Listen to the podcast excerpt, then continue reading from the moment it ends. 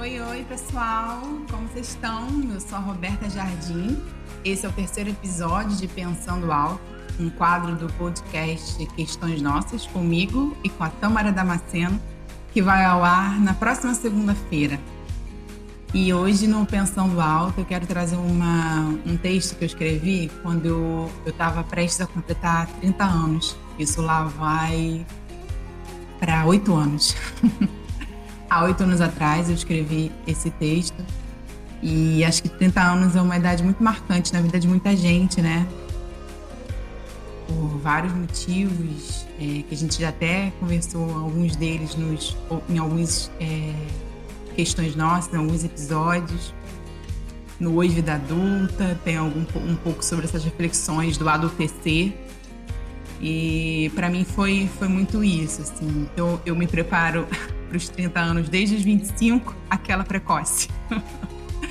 Pensando, né, no como seria o futuro, aquela pressão da gente estar tá com tudo resolvido, entre muitas aspas, né?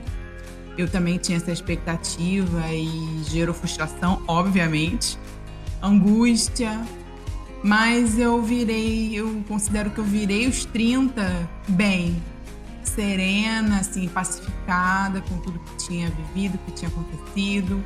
Estava feliz demais com o momento da vida, um, um, um quê de início de maturidade é, é, no ar. E eu trouxe isso depois de tanto tempo, porque eu, é um texto que, que, me, que me representou muito naquele momento e que faz muito sentido ainda hoje, depois de tanto tempo. Então, trago aqui para vocês esse pensamento desse episódio de hoje. Há 30 dias de completar 30 anos, posso dizer que, diferente do que eu imaginei na adolescência, não me sinto velha. Mas a ficha de que a juventude começa a dar a Deus está começando a cair. E nessa curta jornada, aprendi lições que certamente vão me ajudar a seguir por mais 30 anos, pelo menos. Entendi que a vida é para viver, simples assim. E viver é sentir, experimentar, cheirar, tocar, vir e olhar, olhar e enxergar, enxergar e decidir parar ou prosseguir. Viver é decidir. Entendi que meu sorriso e abraço não são para mim. A outra pessoa não merece o meu mau humor. A grosseria é gratuita.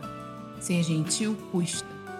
Custa pensar duas vezes, amar duas vezes.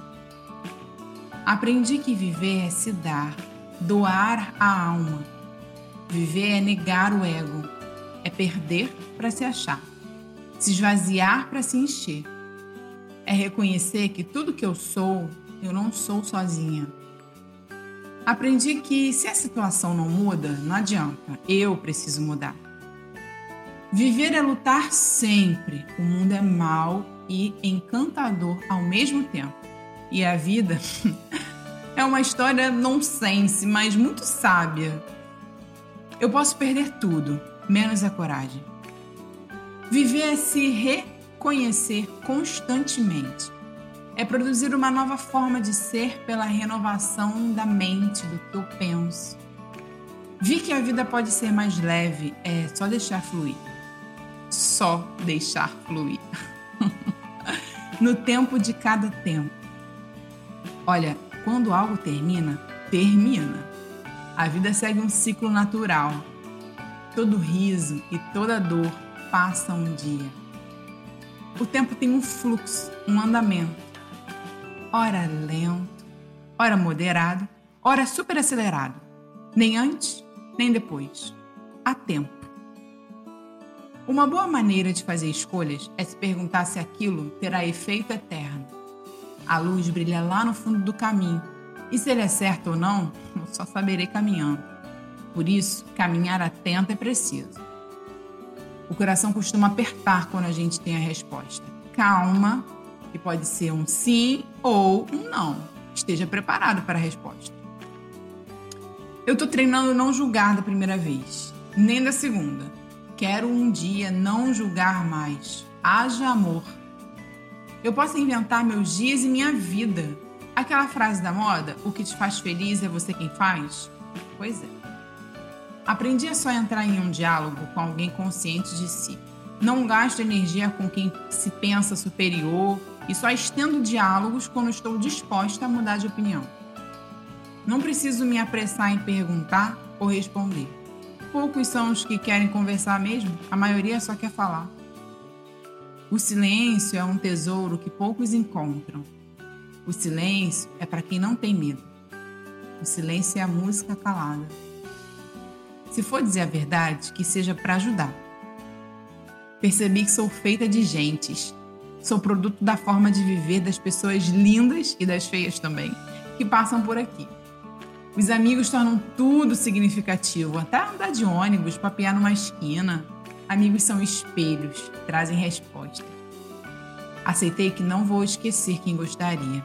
O jeito é ressignificar a história.